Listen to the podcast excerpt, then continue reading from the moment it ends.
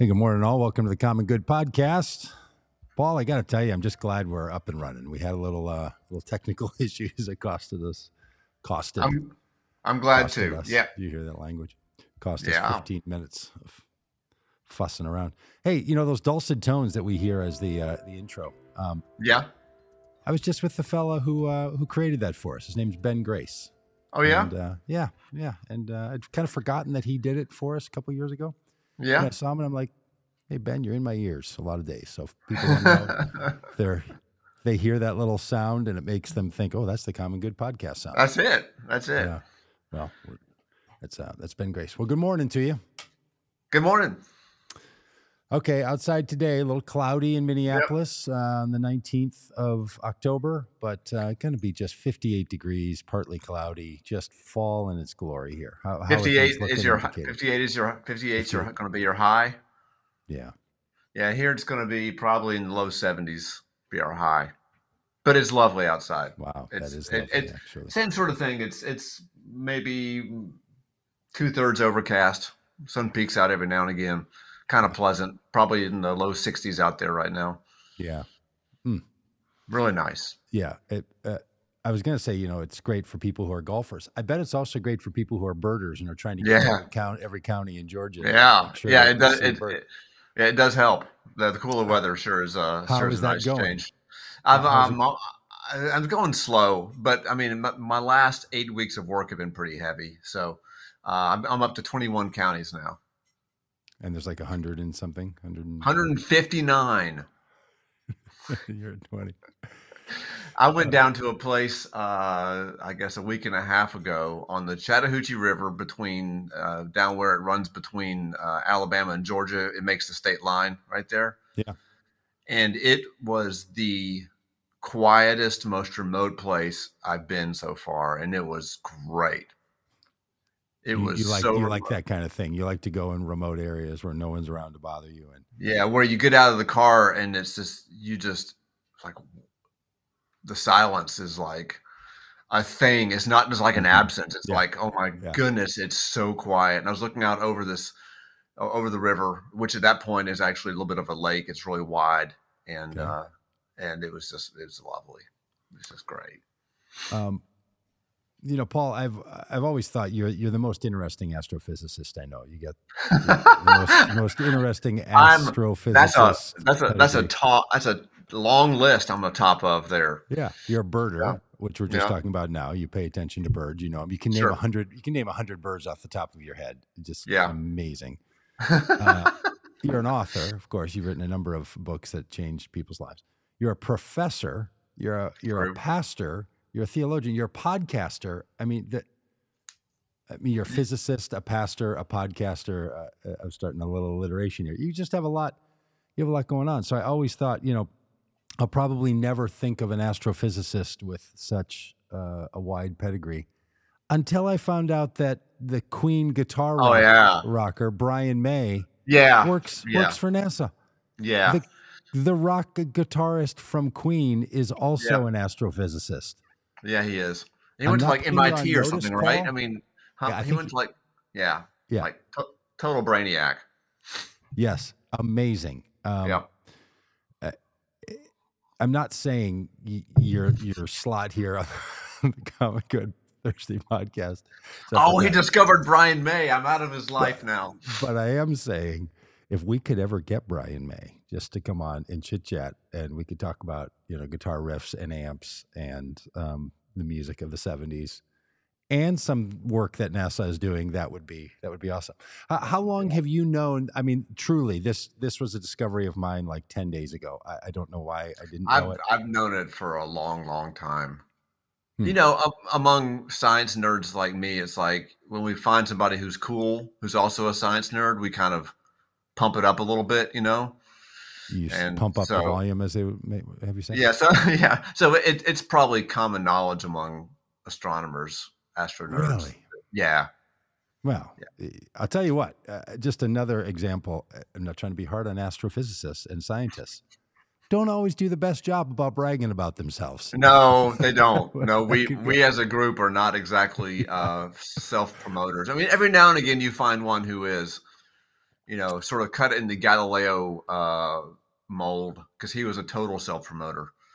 Uh, but most of us are not. Galileo don't don't have that personality quirk that yeah. makes us, you know, uh, self-promoters. And, and you might think that Brian May, rock legend from the band Queen, would be one of those. So, uh, and maybe that's why we even know about it. Maybe that's why we're talking about him now, and he's working for NASA. But he's old, like he's like seventy or something. Right? Yeah. Oh yeah. Like, yeah. Yeah. But I'll tell yeah. you, I, you know, I'm, I'm new into guitar, and so I follow a lot of guitar news, and I'm, I'm having to learn a whole bunch. Oh, right. There. Right. Um, you are learning guitar. And I've gone with a deep, deep dive into guitar culture. Like, I listen to podcasts. I just have them on. I watch YouTube videos for no particular reason, just in the background, yeah. because I'm trying to learn what guitar people do and, right. say and how they right. talk about it. Because you're not you're just be fluent, yeah, not just playing the chords, but right. uh, but knowing the uh, knowing the the lore. Yeah, trying to become a guitarist is what I'm trying right. to do. I'm trying to embed myself in that world. And I got you. Boy, there are people in the guitar world who, when they talk about Brian May, rock guitarist from Queen yeah. and astrophysicist yeah. helping out at NASA, yeah. they're like, this guy was remarkable. Absolutely he was. remarkable. The things that all of the, I'm not going to go on and on about guitar, but all the things that were created in the nineteen sixties and seventies in the rock music genre generally and broadly was so incredibly innovative. Like, yeah. And now people try to replace it with a pedal and with a with a modeler on their computer that makes it sound. Yeah, people right. are working their entire days trying to make the sound that Brian May did without any of those tools, right? Like, you just, have you have you come across the odd fact that at least for a large part of this time with Queen, he played not with a pick but with a coin? No. He used, yeah, he used a. Which is crazy because, I mean, most people like their guitar picks to like give a little bit, you yeah. know, but he, he used a coin, which is Amazing. crazy. Amazing. I mean, these folks just, just doing incredible, incredible things. So he's obviously been a, a genius, and he has had a lot to do with the sound, and a lot of great guitarists and great musicians are really math people. Mm-hmm. Like, they're thinking in math terms, but also yeah. with, with cadence and rhythm. And yeah. so they're putting things together. So anyway, it was, when I discovered it, I'm like, okay, I, I can see how that makes sense. Like, in one sense, you could think that a rock star, like someone in Queen, is, you know, basically just a uh, an undeveloped adolescent that is dancing on the stage, or or yeah. these people are geniuses that have created something that will last, you know, at well, least fifty years of enjoyment yeah. and maybe. I think that Queen at its so. at its peak was was a f- phenomenally creative and irreproducible yes. sound. Yeah. Yeah. And and it was Freddie Mercury. For, okay, no, no, we're in way too deep. It was Freddie Mercury for sure, and Freddie Mercury's yep. voice and God, Freddie Mercury's voice. persona. But the music was not Freddie Mercury. Right. It was astrophysicist Brian. Yeah. It was astrophysicist. Now I'm feeling threatened now, Doug. I'm feeling well, threatened. Your son is a musician. You're an astrophysicist. Uh, I'm a wannabe, so I don't know. I think we get a little something, get a little something together. Yeah. Hey, by the way, you know what I did last night, Paul? What? Perform- I I played an open mic with my guitar and me singing for the first time ever in my life. Like at some bar somewhere? Like at an open mic thing at a cider house, a place yeah. that's like a bar, but it's a Minneapolis Cider Company. And they well, how'd it go? Wednesday night open mic, and you sign up. Well, I've never sung in front of strangers. I've never played my guitar in front of true strangers. I mean, a couple of times, maybe one time we could go at sort of a campfire thing, but I knew pretty much everything. Never done anything remotely like it. And uh, I give you big points for putting yourself out there. Thanks. Yeah. That's great. Yeah. A lot of people have said that. They were there or they watched the video. I posted it on Facebook where people see this. Some people well, see this how do you feel? How'd it go? How do you feel about it? Oh, I feel great. Uh, just great. P- partly because what I what I'm tr- what I'm trying to do, uh, not just with kind of with playing guitar overall, but really with this, with, we, we all have stories in our heads, and beliefs are simply stories that we make actionable, right? So yeah. we, we have a story, and yeah. then we act yeah. on that, and then we call that a belief, and it funds right. what, what, right. what we do. So we all have these beliefs or stories roaming around in our head about who we are and how we operate in the world. And one of my stories was, I'm not a musician, because I wasn't. Ah. I can't sing, I don't sing in front of people because I've had many of an experience of me singing and people being disturbed by it, including because it's really quite, quite bad. I didn't know what I was doing or anything, trying to sing like other people. So anyway, I had this story in my head, and I've decided, you know, six hundred fifty-one days ago when I started playing guitar, that I don't want that story in my head anymore. I don't want that belief. I don't want that right. reality. So right. I'm trying to rewrite that story. And so last that, night, standing up on a stage was just basically saying, that's not going to be my story anymore. That is phenomenal. It reminds me of the bumper sticker that says, uh, don't believe everything you think. Totally. Yes. Wow. Yeah, okay. Let me deep dive on this. So yeah, the first time I heard that phrase was probably fifteen years ago. Yeah. Um, a person who was starting to come to Solomon's Porch, the church where I was a pastor, and she she's fine with me sharing this publicly. Uh, she wrote me an email and said, hey, I, I'm coming with my boyfriend, uh, and I'm not sure I'm into all the God stuff the way mm-hmm. that you all seem to be. And I'm just wondering, can someone like me who doesn't was kind of raised in this stuff, but doesn't really believe it, am I okay being around there if, if mm-hmm. I'm a, if I'm a non-believer? A really generous email, right? To send yeah, like, yeah, hey, I, yeah, you right. guys are all up to something. I don't want to mess it up, but I'd love to be around. Right. Right. This is at least fifteen years ago, maybe, maybe longer. Um, and her salutation signs her name, Danny. And then mm-hmm. her salutation under it was, don't believe everything you think. So I haven't thought about, and I made, I, I used that in a little presentation. So I hadn't thought about that in a long time. There were like seven people that came last night to watch me, you know, sort of yeah. my friends. She was one of them. Really? That very person with that very signature who said the thing that this reminded you of was like, oh, if Doug's going to go do that thing, I'm going to be... I need to talk wow. about that. I had that totally is th- that that is really a crazy confluence right there. That re- that really is You're something. Telling me. You're telling wow, me. That that happened to be the thing that came to my mind. Yes. When you told me the story about what you did last night when that person showed up. Wow, that's great. It's just I, I should have sound effects. Wow. That, nothing we can say about uh, the universe is going to top that. We've we peaked this this. Yeah. You know, we're going to, we're going to spend our time talking, saying things about the universe. And that's what the universe had to say to us today. That's correct. See, that we're is gonna, correct. We're going to now talk about God, but in non-God language and just call God.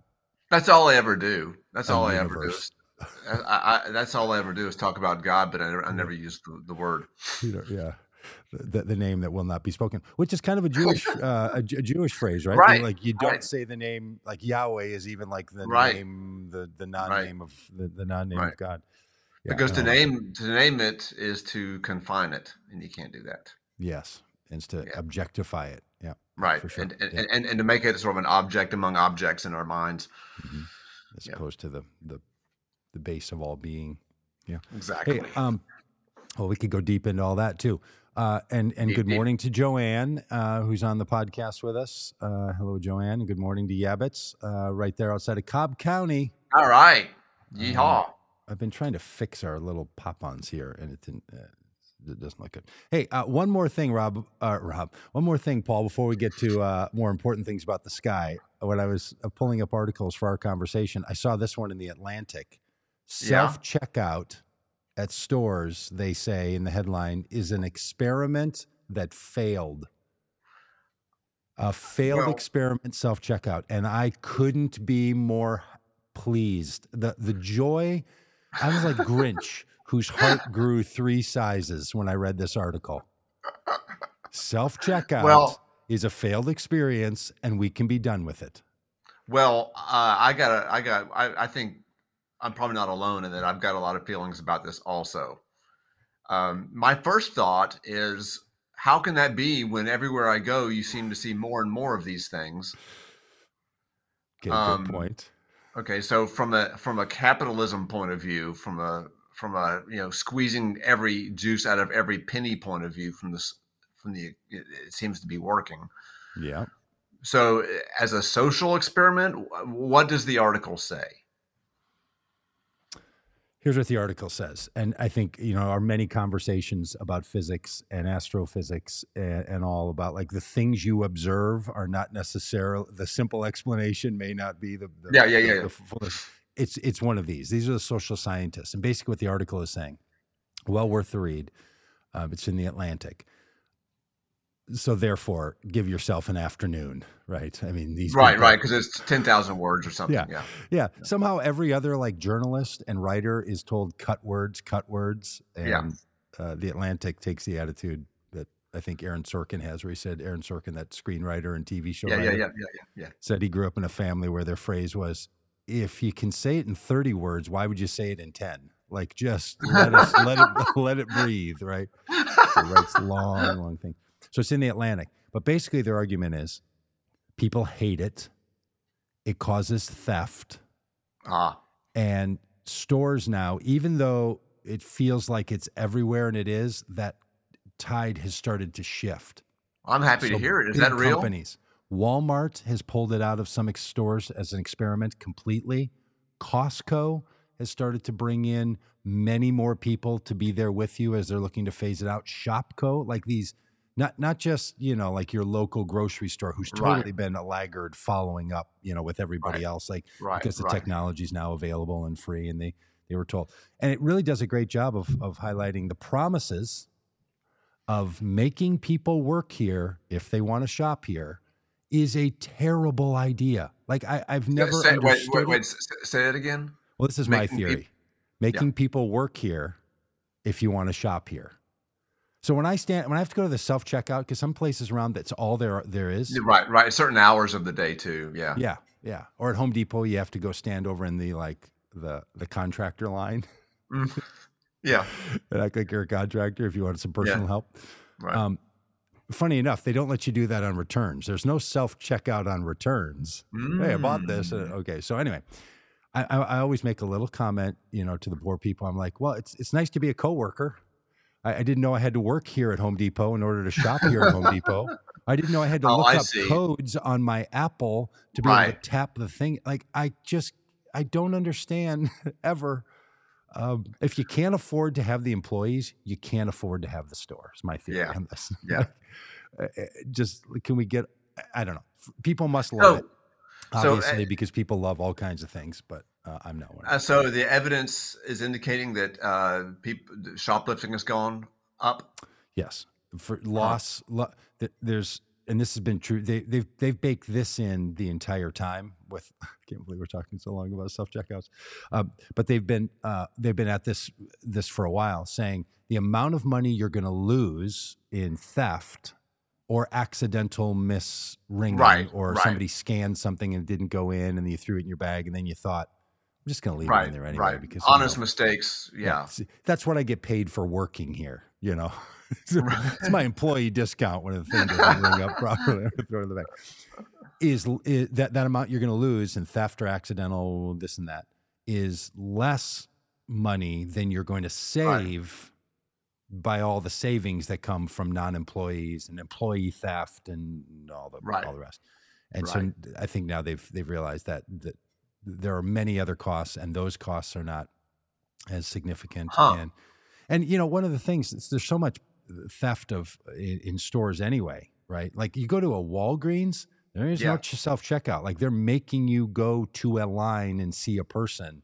And then other places it's just freebie, you know, there's nobody right. around. And you're just like, okay, right. I guess this is the deal.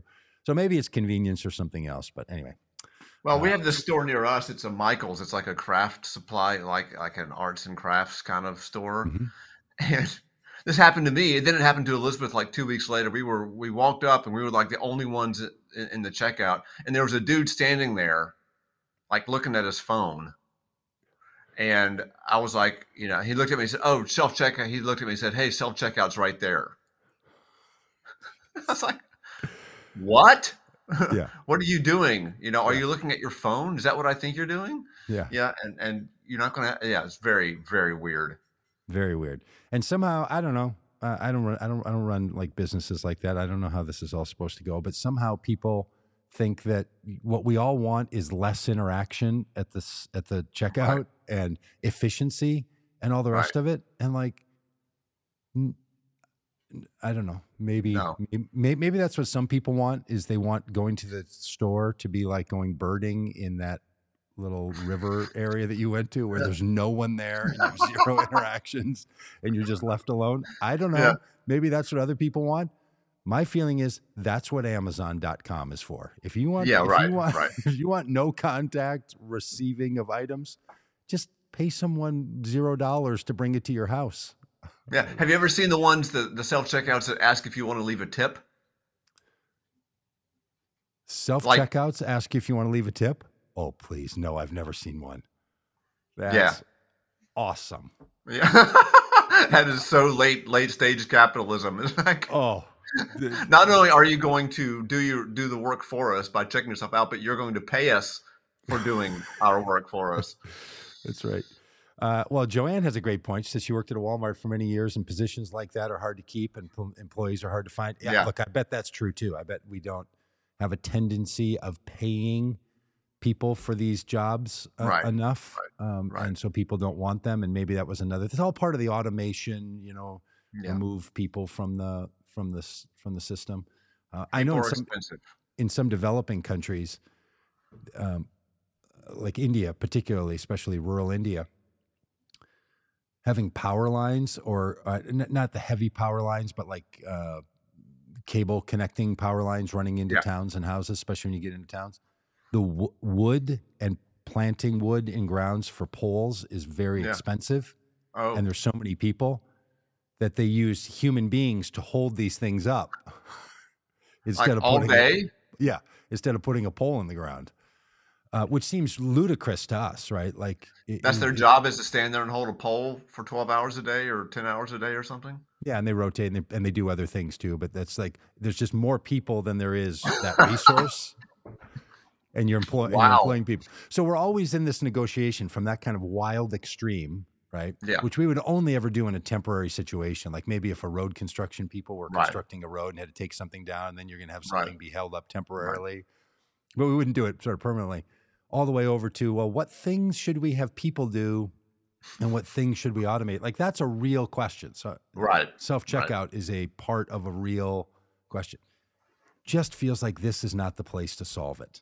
I, I don't know. Yeah, I just right. can't stand, I cannot stand self-checkout, e- even mm. when it feels more efficient. Yeah. yeah. Partly, I'll tell you sometime about the time where I spilled my rotisserie chicken because it was at self-checkout and I had to lift it out of my little thing and it kind of got hot on my hand and then I tried to move yeah. it and then it flipped over and then it spilled on me and fell on the ground. I and, can hear, I, I mean, I can hear, I can hear the cursing. I can hear it.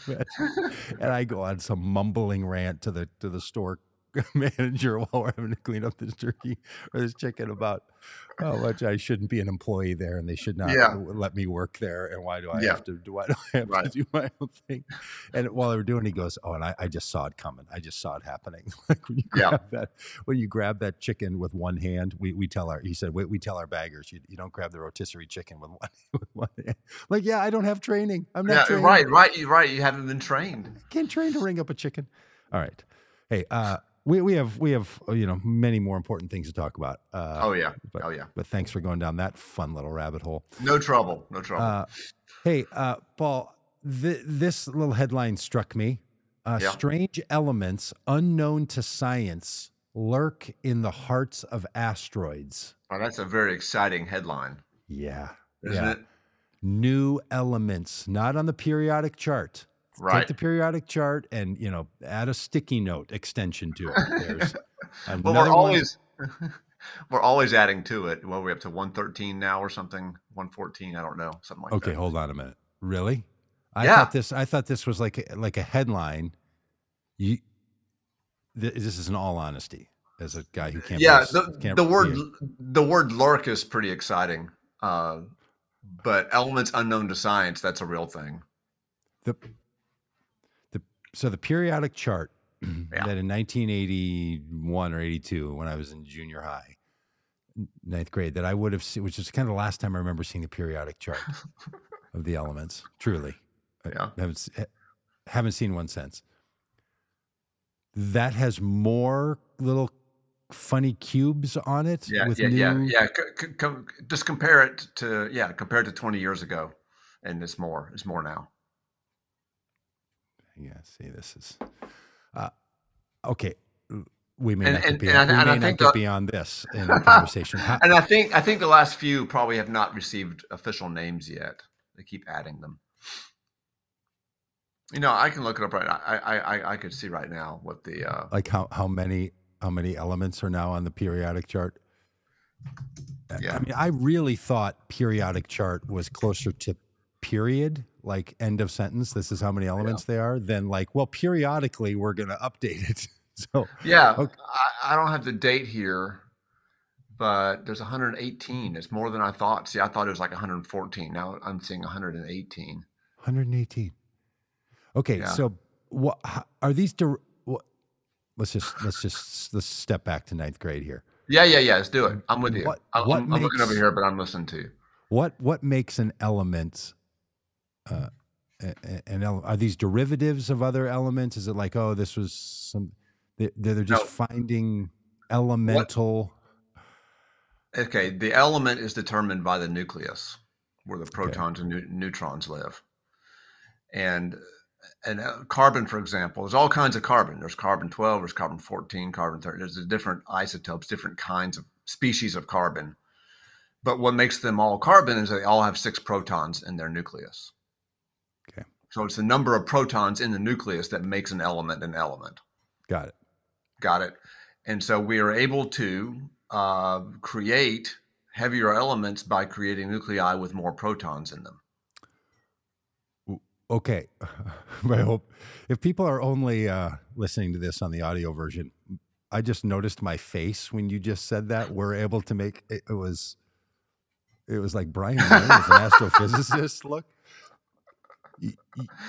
you're saying that these elements that now we're not discovering them, we're making them. We're making them. Yes, yes. Oh, this is great. The heaviest element that we've found naturally occurring, I'm ninety-nine percent sure, is uranium. Okay. Uh, and heaviest means what? It, it, heaviest it means, means the most particles in the nucleus. The the, oh. the so the the the mass number, so called, is the number of protons plus a number of neutrons. Okay. So that mass number for carbon is for most carbon is twelve. Okay. Um, And for uranium, so, it's what? two thirty-eight, two forty, wow. Okay. Something like that. Not even close. No, no. Not even close. So, but we have we have created elements heavier than that in the in in the lab. And those are the ones that are being added to the periodic chart, or are we discovering naturally forming? Yes. I'm so, going to check something here. So, so you most keep of talking. What, okay, so so most of what we know to have existed. Uh, the, most of what we know that exists in the natural world, yeah, w- we know that set. We're not finding new ones of those, right, unless right, there's right, some, right. unless there's some lurking inside these these asteroids. Yes, and yeah, we have reason to believe that there are some heavier ones out beyond what we've made that that may be stable for a longer okay. amount of time. All right. Well, that honestly, that just relieves all the shock I was having that like we're still discovering new elements that are around. People are stumbling upon them, uh, finding them. Feels better to me that we're playing God and making our own. That's, that's right. We're, we're playing God. That's, yeah, that's there, right. There we go. So, so you've heard of like plutonium, right? All, For sure. all, all the plutonium we have has been has been it, we, we we there is no naturally occurring plutonium. Huh. We can't. You, if you go out to your backyard and dig up some dirt with your spoon, there's some uranium in that spoon, but there's no plutonium. Oh, okay. Be- because we've mixed a few things together, we've moved some particles around, and yeah, turned turned it from something else. Did it start as uranium? Is this enriching uranium? Is that what we're talking about right now? Is this the same? No, thing? no, that's not the okay. same thing. Enriching uranium means means. Given having a sample of uranium with more and more radioactive, uh, more and okay. more uranium two thirty-five in it. Where where where does plutonium originate? Where how, what what what do we start with as a base to make? You know, I, I don't know. It may perhaps uranium, uh, oh. uranium plus uh, uh, what's it called? An alpha particle can give you a can give you plutonium. I, I don't know the exact reactions that we use. Is there, is there like a recipe card somewhere that someone basically, essentially, yeah, essentially, yeah, yeah, like the difference yeah. between a scone and a muffin. Yeah, uh, well, it all has to do with baking powder. so, you know, so. so instead of saying, you know, preheat the oven to four hundred, it's you know, get your particle accelerator going to so many Yeah, low, lower heat for a longer time, not higher heat yeah. for a shorter time, and we're going to make yeah, yeah. a particle. All right. So if if this if this article has something to it, and and lurking inside of an asteroid is a new element with a black hat and a trench coat pulled up, standing around the corner and looking super yeah. creepy. Yeah. Um, that would be a real that would be a real thing. I mean, that's worthy no. of a headline if there's a new yeah, it's worthy of a headline. Recurring element. Yeah, because because. Uh, We're not able to make them in the lab, but we believe that there's there are some stable elements around hmm. uh, one one sixty or so. Um, right now, we're, the heaviest element's one eighteen, uh, one hundred eighteen protons in okay. the in the nucleus. We think that there may be some stable or more stable elements up around okay. the proton number of about one sixty. Well, boy, incredibly. Interesting and, and helpful, and, and and I guess they could be in these asteroids, but I, I, I'd be I'd love to know how they got there, how the element got there, if that if that is really true. Well, the aliens made them and then put them in the, in oh, the asteroids, right. and right. It was the aliens. I mean, there's some things that are complicated, Paul, and then there's, and then they're straightforward. Um, and we and we too would have done this had we not been spending our time managing our own rotisserie chickens at the checkout. Correct. Correct. Um, hey, all right. So, so this one, this one caught me. Uh, you know, you love the moon. You've caused me to love the moon. I love the moon because you love the moon. You know, Yay. Your moon is my moon. Where you go, it is. I go. It's everybody's moon. Um, giant heat-emitting mass discovered under the surface of the moon. Which why they didn't go with moon volcano discovered? I just yeah. think that's a much better phrase. Yeah, because I mean. There's definitely has been volcanoes on the moon in the past, but uh, the average person doesn't know that. And I think moon volcano is a pretty good phrase. Yeah. And it would be totally. very, it would be very eye catching. And could be the name of our sort of astrophysicist inspired rock band, Moon Volcano. yeah. You should call yourself that. Just that should be your, that should be your stage name. The guy who followed me last night at the open mic thing is yeah. named Dog Poet. See? Dog Poet. Moon Volcano and Dog Poet. Moon Volcano. Okay. It would work. I'm a, maybe my first song will be Moon Volcano. And it'll be like one of those songs like, you know, made by hip hip people, even Stevie people. Wonder, where, where the title oh, okay. has no reference. It's not, the phrase isn't used in the song. Right. It's just a right. title about the song. I, I right. do that kind of yeah. thing. Yeah. Um, all right. So is is this or is this not a big deal that there's granite that now, in great part because of the new detectors that have been sent up to on the moon and around the moon, well, we're discovering all this massive amount of heat underneath the surface of the moon. Well, it's it's not a, I mean, it's not a huge surprise to me, uh, but um, maybe I don't know enough for it to, I mean, you have to know enough. You have to know a certain amount of stuff for something to be a surprise.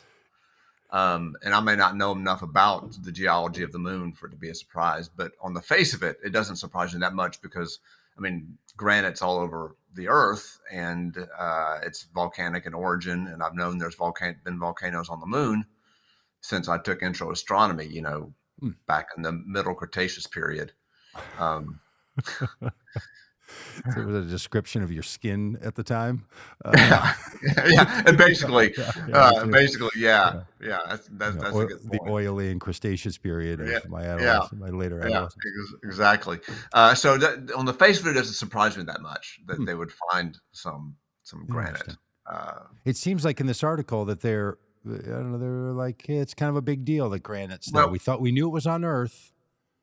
We unearthed it, but we didn't know it was on the moon. Is that, did I not read that right? Yeah, that unmooned it. Um, nice. uh, the the thing that does surprise me a bit is that it's it's warm enough. It's that the radioactivity has not completely. Yeah.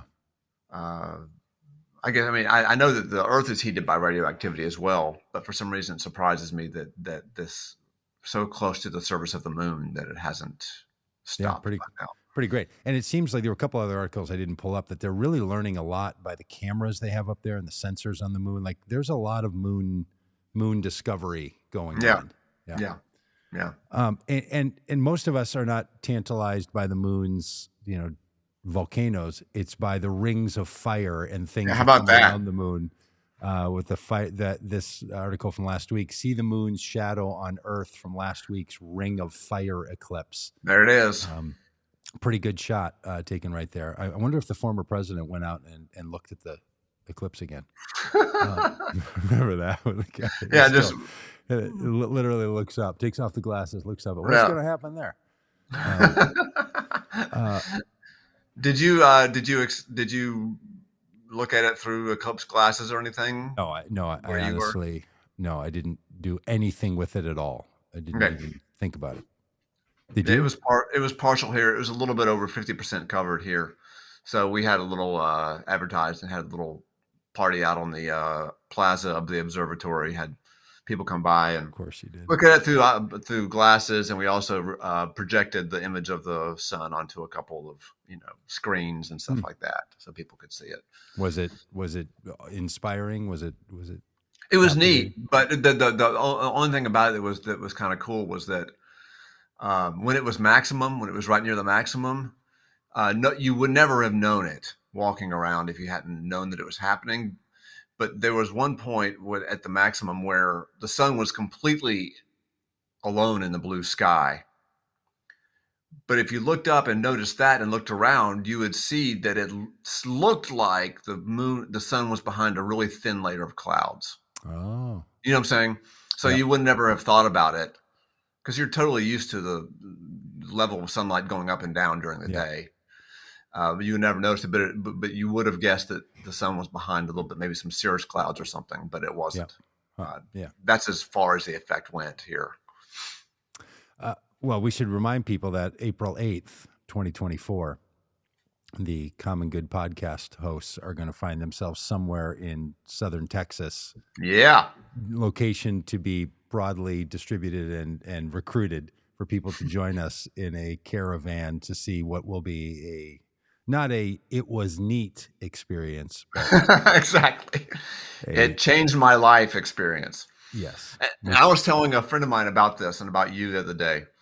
And um, I said, you know, I'm going to, I am so excited about this. I am, I am just as excited to watch Doug see the eclipse as I am to see the eclipse itself. Oh my gosh! Because you told me you'd never seen one.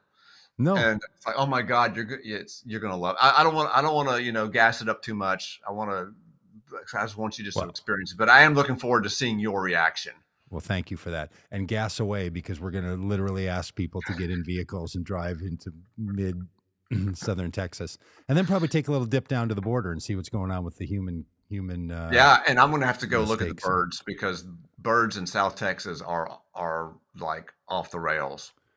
Birds, birds, borders, and eclipses. We'll, That's we'll, it. We'll make a, a B B and E out of it, right? An E B B something. We'll come up with something. All right, hey, uh, this this may not even be a story, but our, our last one. We're back to finding more planets. Um, yeah. So now there's a suggestion that there's a ninth planet again. So we had nine, lost one. Is that right? Yeah. Now, now the correct answer on the test is there are eight planets. That's correct. That, okay, that's right. Okay. Um, there used to be nine, uh, but you know that's how science goes. That's how science goes. Now the hunt for a ninth planet. People feeling pretty good about it, and the folks at Silence at Science Daily are, have, have an article about this. Yeah, well, what do you think? Uh, so it really, the, part of this news is not this article itself is about something different other than the hunt for the planet, but the, there is good um, evidence by um, top. I mean, the people who are who published this paper. Mm-hmm. Are the they're the top scientists, solar system scientists in the world. I mean, they really are. They don't publish stuff unless they've got an oh. argument. Okay. And there's really, really good evidence uh, that there is a ninth planet out there, and I mean out there. I mean like way, way beyond Neptune. I oh. mean like on a t- ten, ten or twenty thousand year orbit, something oh. like that. Like men uh, but, are from Mars, women are from Venus, cats are from ninth planets. Like yeah, yeah, yeah, way out there. Yeah, okay. like, yeah. But it, there's really good evidence because essentially it comes down to this, that the orbits of, well, there's this out beyond Neptune, let me back up. Out beyond Neptune, there's a belt of icy objects called the Kuiper Belt. No. It's kind of like the asteroid belt, but it's stuff made of ice. Totally. And the orbits of objects in the Kuiper Belt strongly indicate that a much more massive planet passes by regularly and disrupts those outer those objects in that Kuiper Belt. Mm. They look like they've been disrupted in a very particular way. And it could just be chance, but the probability of it being chance is remotely tiny. And and the way the way this article seemed to put it, if if I got this right, is one of the explanation or among the explanations for why things are not orbiting the way we think is there's some element, force, dark matter we don't know about could be right. causing this. The other from these people who wrote this article, so I had to pull it back up on my phone, is this modified Newtonian dynamics yeah. theory. Yeah. Yeah. Mind. Basically. It, yeah. Yeah. Basically. And, and that's really what makes this important, right? Is like, well, maybe the reason we see this anomaly in movement is because there's some force that we need to yet identify, or maybe what we have in Newtonian physics needs to be rethought. And that explains right. it better.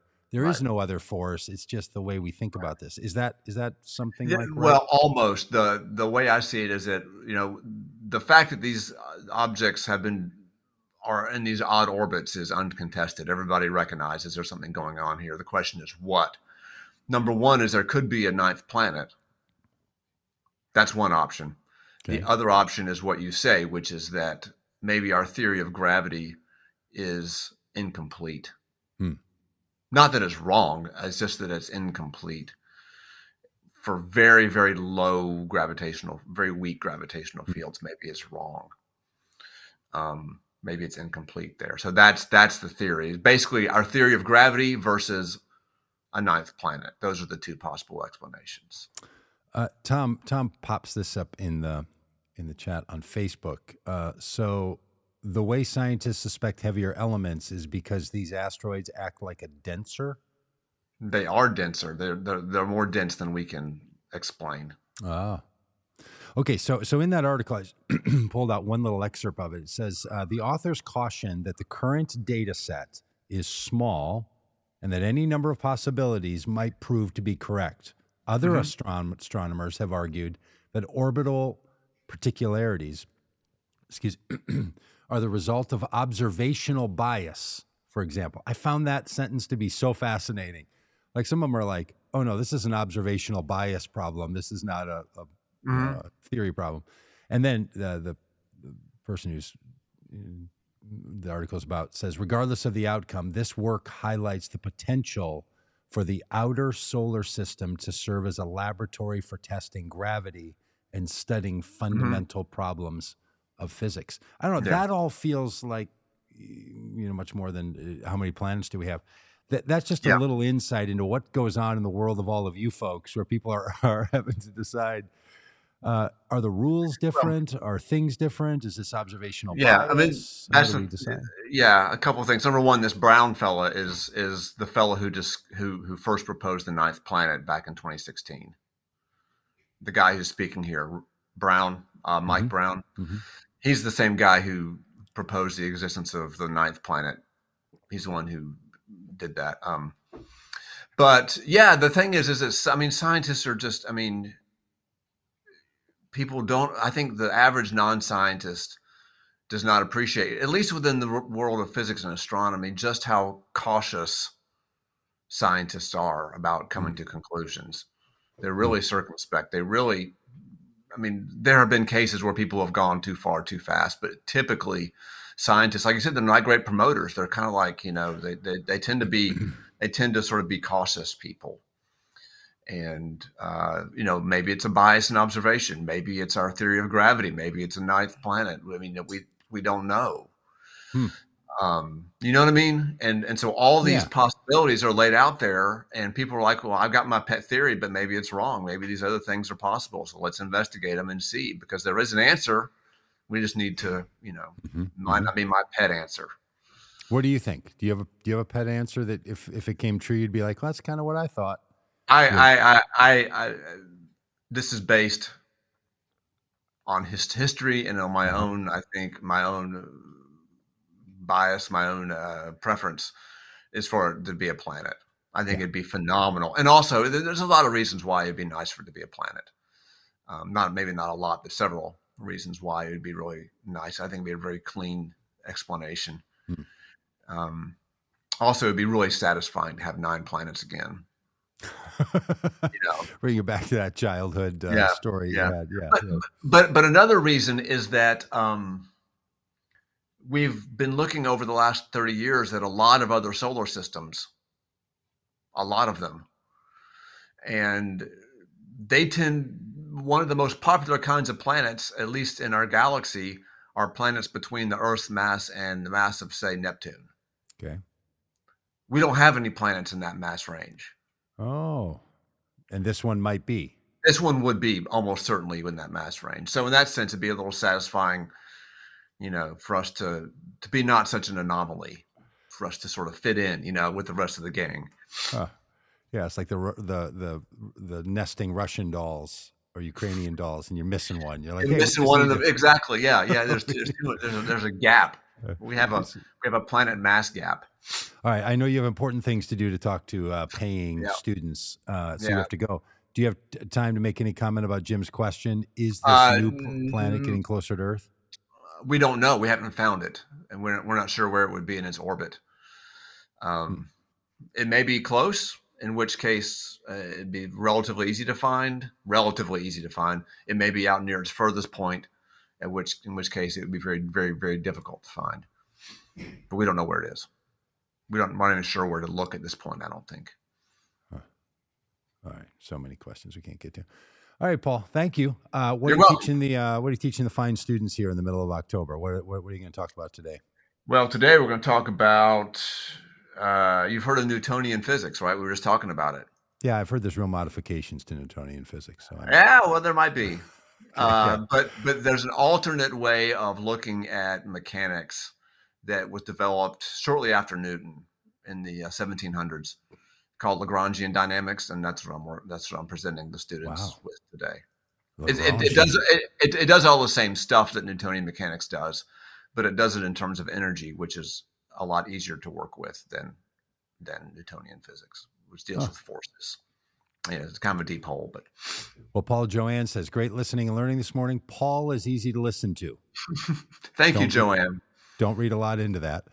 Uh, even when he's explaining complex things, uh, you know, sometimes it's the contrast that makes somebody uh, just ah, so much more. Yeah. Thank uh, you, Joanne. Thanks for uh, the good word. And and hello, Kimberly. See, you just got here. Kimberly, you're going to love the the beginning. I just have a feeling that chit-chatting about you know, rock stars and self-checkout at grocery stores and uh, weird open mic experiences would be right up your alley. So even though it's just live right now, you can just, when it's over, you just watch it again. It's right. It's going to live, going to live forever. And friends, if you're going to watch it anywhere, go watch it over on YouTube, even if you're on uh, Facebook now, because it helps us more to have people watch it on YouTube than it does to watch it on Facebook. But glad to share it all these places. Paul, thank you. Uh, great. You're welcome. welcome. And uh, I hope you see a new bird. Oh, me too. Okay. All right. Bye. Soon.